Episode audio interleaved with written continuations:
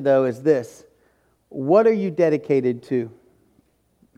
What are you dedicated to? I want you to keep that in your mind as we move through here. So, we're going to pick up in Second Chronicles chapter 6. And what's happened here is Solomon has this time of prayer for the people. He has, he has built um, the, the temple for the Lord. And, and in chapter 5, he goes through like all this amazing stuff where he's praying this beautiful prayer. I, I encourage you to read it. And then, but in chapter 6, he ends the prayer for the dedication of the temple of God. He ends the prayer this way Second Chronicles chapter 6, verse 41 through 42. And he says this He says, And now arise, O Lord God, and go to your resting place, you and the ark of your might. Let your priests, O Lord God, be clothed with salvation. Let your saints rejoice in your goodness. O Lord God, do not turn away the face of your anointed one. Remember your steadfast love for David, your servant. And God responds to Solomon's prayer in this way. And we go from chapter 6 into chapter 7. And we're going to read through this, verses 1 through 22.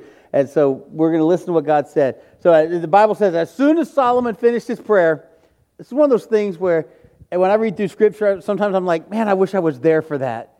And, and, so here they are. Solomon has this great prayer. He, he makes this request of God. And as soon as he finishes his prayer, fire came down from heaven and consumed the burnt offering and the sacrifices, and the glory of the Lord filled the temple.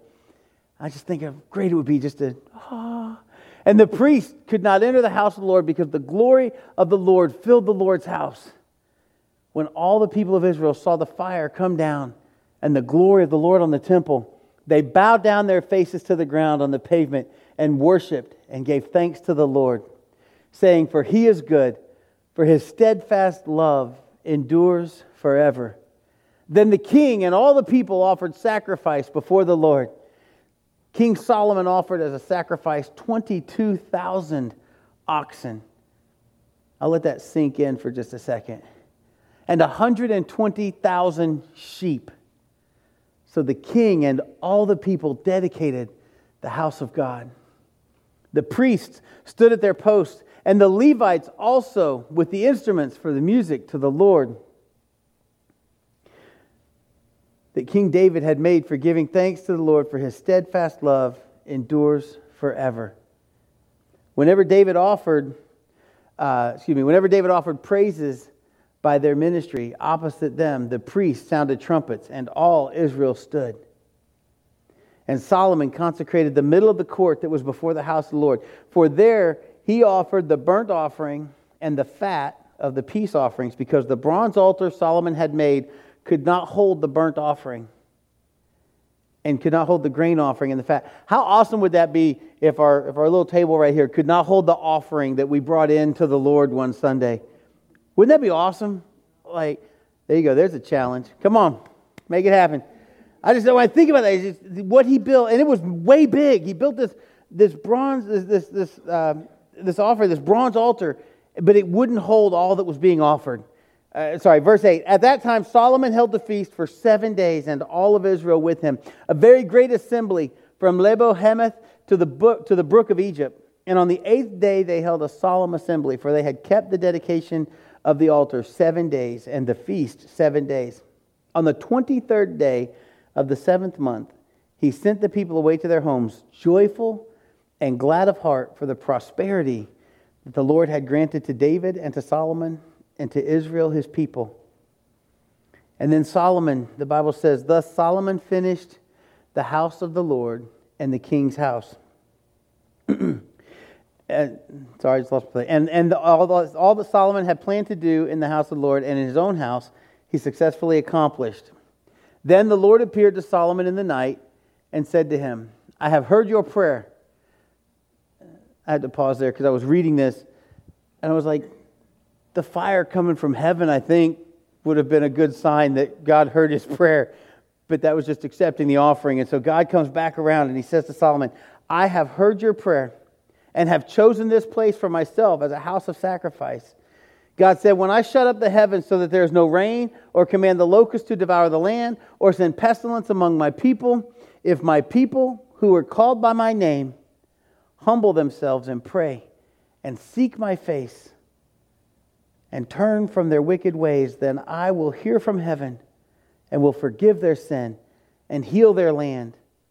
Now my eyes will be open and my ears attentive to the prayer that is made in this place. For now I have chosen and consecrated this house that my name may be there forevermore. My eyes and my heart will be there for all time.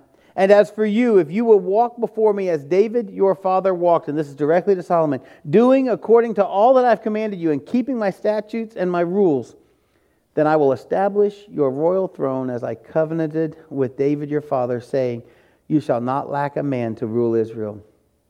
But if you turn aside and forsake my status and my commandments that I have set before you, and go and serve other gods and worship them, then I will pluck you up from my land that I have given you, and this house that I have consecrated for my name, I will cast out of my sight, and I will make it a proverb and a byword among all people. And at this house which was exalted, everyone passing by will be astonished and say, Why has the Lord done thus to this land and to this house? Then they will say, Because they abandoned the Lord, the God of, the, of their fathers, who brought them out of the land of Egypt, and laid hold on other gods and worshiped them and served them. Therefore, he has brought disaster on them. So, I want to back way up. David had a plan. King David had this, had this great idea. He said, We're going we're to build a house for the Lord, we're going to build a temple. And he, he plans it all out. He's got all this stuff. And he presents the plan to God. And God says, That's a nice temple but you're not going to build it. Wait a minute. But I did all this planning. I have all these ideas and how we can do it, and I have all the resources. Yeah. God told David he was not going to be allowed to build the temple because he was a man of blood. And, and right there, David has this forward momentum coming into kind of his later years as king, and God just kind of brings it to a screeching halt, and he says, No, I'm going to reroute your plans for building the temple. He says, However, your son Solomon we'll build the temple. Now, there's usually a couple of things that happen with this because we're human and people do weird things. Sometimes when, when someone says to you, when you, has anyone ever been bypassed for a promotion? Anyone? Anyone? You know you're up for it, and, and then out of the blue, like Bill in accounting got it, and you're like, what? Where'd that even come from? I've been working all the, doing all this stuff. That's kind of what happened here. David's got this, this heart. He's a man after God's own heart, and he's got this plan, and he, he presents it. He brings this gift. He's like, Look what I want to do for you, God. And God said, Man, that's great, but you don't get to do it. What? Solomon is. And so sometimes jealousy can rear its ugly head in these situations when God is rerouting us a little bit. But that didn't happen here. You see, because David didn't, he didn't become jealous. He didn't become angry. He didn't get angry with God. He didn't get, get angry that Solomon was going to build the temple. He didn't, he didn't jeopardize the project in any way. He actually made sure that Solomon had what he needed to build the temple. A, a buddy of mine, I was talking to this last week, he said, Hey, you know, David wanted to build the temple. God said no. And so David said, Well, then I'm going to raise the money.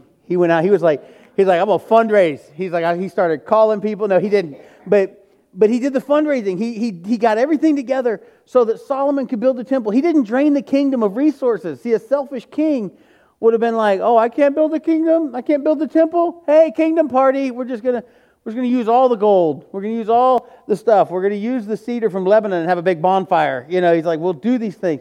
David didn't do that. He made sure that he left things for Solomon. He made sure he left things better than he found them, so to speak. And he left for Solomon everything that he would need to carry on the legacy that God had set up in David's family line. That's one of the things that David was dedicated to. He was dedicated to making sure that, that he did his part in fulfilling the promise that God gave him. And he was also dedicated to God. The Bible calls God, David a man after God's own heart. It doesn't call him a perfect man. Okay, understand that. It doesn't say David was a perfect man. It said David was a man after God's own heart. David was committed to God. He made mistakes, but he was still committed to God. He still knew where his confidence was he still knew who he was dedicated to. He was not a perfect father. You know, Proverbs says, um, if you raise up a child in the way they should go, and when they're old, they will not turn from it. And except for when they do. And, and of you are like, well, wait a second. David, David wasn't the best dad. Some of his sons not only turned from God, but they completely rebelled against him, tried to steal the throne from him. Listen, if that's happening in your life with your adult children, then your, your dedication is to be praying for them, that God will reroute them. Okay? David let God deal with his children. You need to be praying for them. You need to be praying for their families. Uh, men, I, I want to tell you this. If you have been given the gift of family, you have also been given the responsibility to raise them up and protect them in the Lord. Simply put, God has asked you to be dedicated to Him first and then to your family. Whether you're married or not, you need to hear that. If you're a young man, not yet married, if you're, if you're a little bit older young man getting ready to be married, if, you're, if it's even a thought in your brain, you need to hear this. If you're already married, if you've been married for 40 years, you need to know that if you've been given the gift of family, you've been given the responsibility to raise them up and protect them in the Lord. God has asked you to be dedicated to Him first and then to your family. Dane Tyler is the founder of a, a ministry in Tulsa, Oklahoma, and uh, it's called the Home Improvement Ministry. And I, I listened to his um, his, his blogs and, and, or what do they call those things? Um, thank you, podcast. I read his blog, listen to his podcast. Not as hip as I want to be sometimes. I listened to him, and, uh, and he, he, he said this, he wrote this, um, because his, his ministry exists to assist churches in their efforts to help individuals and families in, in our society today.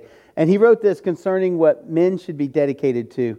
And I want to share it to, to our men today. It's based off of Proverbs 31. And so some of the women in the room are like, wait a minute, that's ours.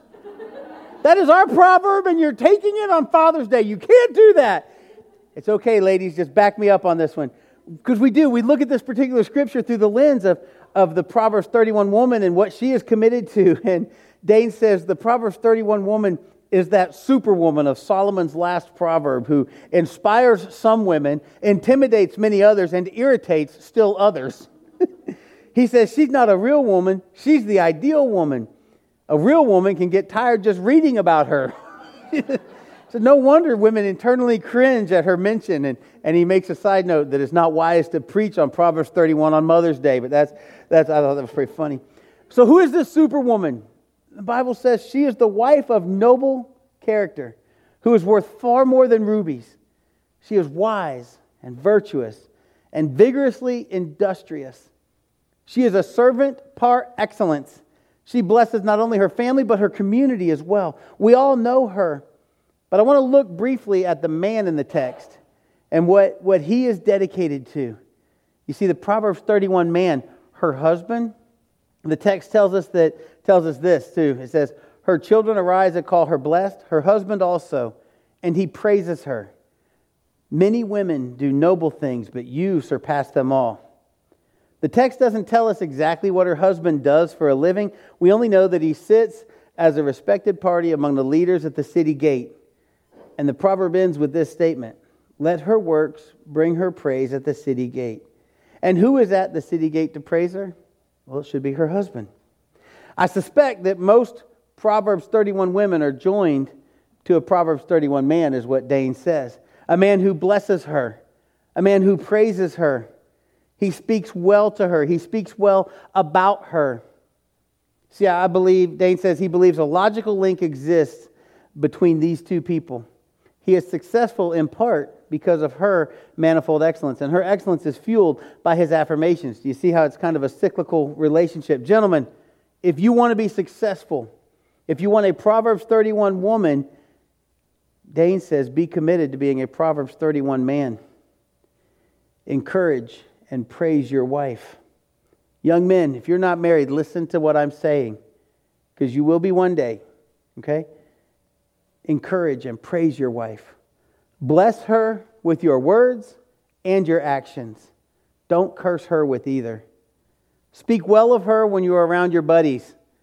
That's that whole, we don't have a city gate anymore, so to speak. All right? Eh, eh, some of you, high school, college, you got a locker room. It's your city gate.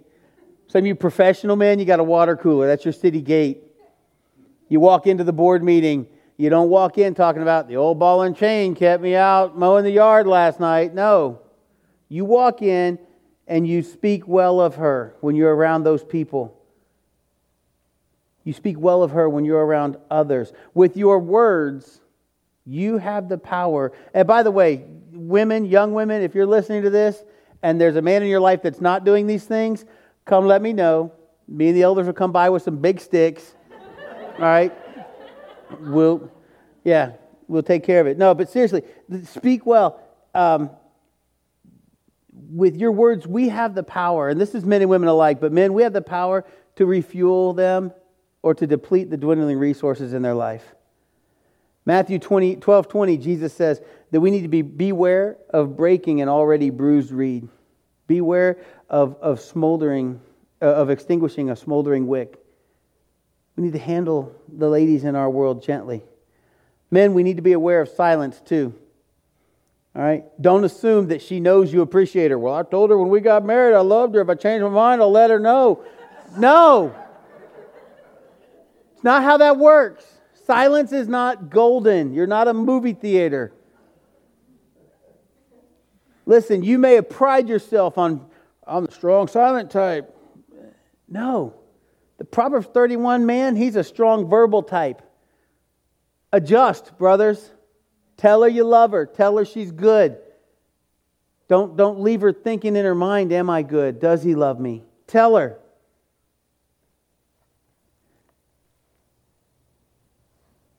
Sometimes great strength is required in order to be silent.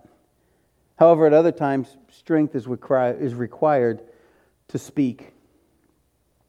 God can give you the strength for either challenge. The natural dynamics of relationships give you abundant opportunities to choose which one you're going to do. Speak up or be silent. Bless or curse. Praise or complain. Build up or tear down. Energize or drain her remaining energy. So, men, I challenge you to choose well. Dane closes out his thoughts on the Proverbs 31 man with a challenge to both men and women. He says, finally, if your Proverbs 31 woman seems a few chapters behind, address it openly, honestly, and kindly with her. If that doesn't work, he, he suggests talk to your pastor or, or, find a godly counselor. But whatever you do, don't bellyache at the city gate about her. And remember, men, the most important issue is this we need to make sure that we're not a few chapters behind. In knowing our foundation and knowing our true north, we need to be ahead, leading, not behind tearing her down because we don't think she's what she's supposed to be. Men, it's time for us to be a Proverbs 31 man.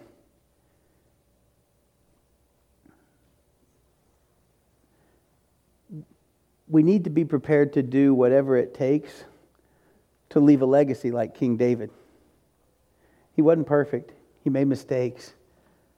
But when God rerouted King David, it's like Lorna said about the song they sang, it's Sometimes you just feel like King David. You're like, yeah, yeah. And it's great. And you're worshiping. Oh, God's great. And then you go do something stupid and you're like, oh, what was I thinking? Man, God turns you back around, shows you true north, sets you back up, dusts you off. We need to be doing whatever it takes to leave that kind of legacy. No, you don't have to provide the resources to your family to build a temple to God. That's not, that's not what God's asking you to do. But you do need to be dedicated to laying the foundation, to raising up your family, to honoring your wife in a way that honors God. Men, what you are committed to is what your family will be committed to. Don't believe me? Listen to this. Barna research from two years ago shows that when a man comes into an intentional relationship with Jesus Christ, 93% of the time the whole family will follow. When a woman comes into an intentional relationship with Jesus Christ, 17% of the time the whole family will follow. When our kids come into an intentional relationship with Christ, 3.5% of the time the whole family will follow. No pressure, men. Get busy. 93% of the time. Whether you want to be or not, you are the leader of your house. And what you're dedicated to is what your family will be dedicated to. So, as we come to our response time this morning, I want to throw one more thing at you. And this is the question Who are you dedicated to? What are you dedicated to? See, even at work or at the sports field with your kids, man, you could be the key to another man coming to Jesus and bringing his family. If you're dedicated to God, if you're raising your family on that foundation, it's going to show. Whether you're at work, speaking well of your wife, whether you're on a sports field, affirming your kids, affirming your wife, doing these things publicly, that's where people are going to notice that you're different than everyone else. That's where people are going to see a reflection of Christ in you. You could be the key to another man coming to Jesus and bringing his family. Here at HCC, we're committed to discipleship and missions and community, family. That's what Go to Win and Commit to Grow are all about. It, it takes work. It takes intentionality. It takes time away from your favorite video game or your solo hobby. But when you're committed to your Lord and Savior Jesus Christ, when you're committed to loving your wife and speaking positive things about her, and, and when you're committed to loving your kids and actually raising them and spending time with them, when you're committed to those things, your friends and your coworkers and the people in the community will see that you're a man who lives his life as a reflection of Christ. They will see that not only is your wife a Proverbs 31 woman, but that you are a Proverbs 31 man. But it all starts with allowing God to reroute us. What's God asking you to set down or do differently so that the family He has blessed you with and entrusted into your care will know that you love them and that you're committed to them? That's what you have to decide. That goes for men or women. And, and I know we've got, we've got some, some single moms who are doing a great job being, being both mom and dad. And, and uh, well done. I have a candy bar for you also. All right. Um, I'm serious because it's a hard job to do. And, and it's not something that we always choose, but, but you all do it well. Um, and so keep this message for you also. Continue to be what you are. Continue that foundation that you've started your children on. As we come to our response time this morning, I pray that you've been encouraged by the story of David and Solomon. David loved Solomon, he loved God more, all right? And, um, and he provided what was needed so that Solomon could build that temple that, that God filled with fire, that the offering was so much it couldn't that there wasn't room on the, on the table, if you will.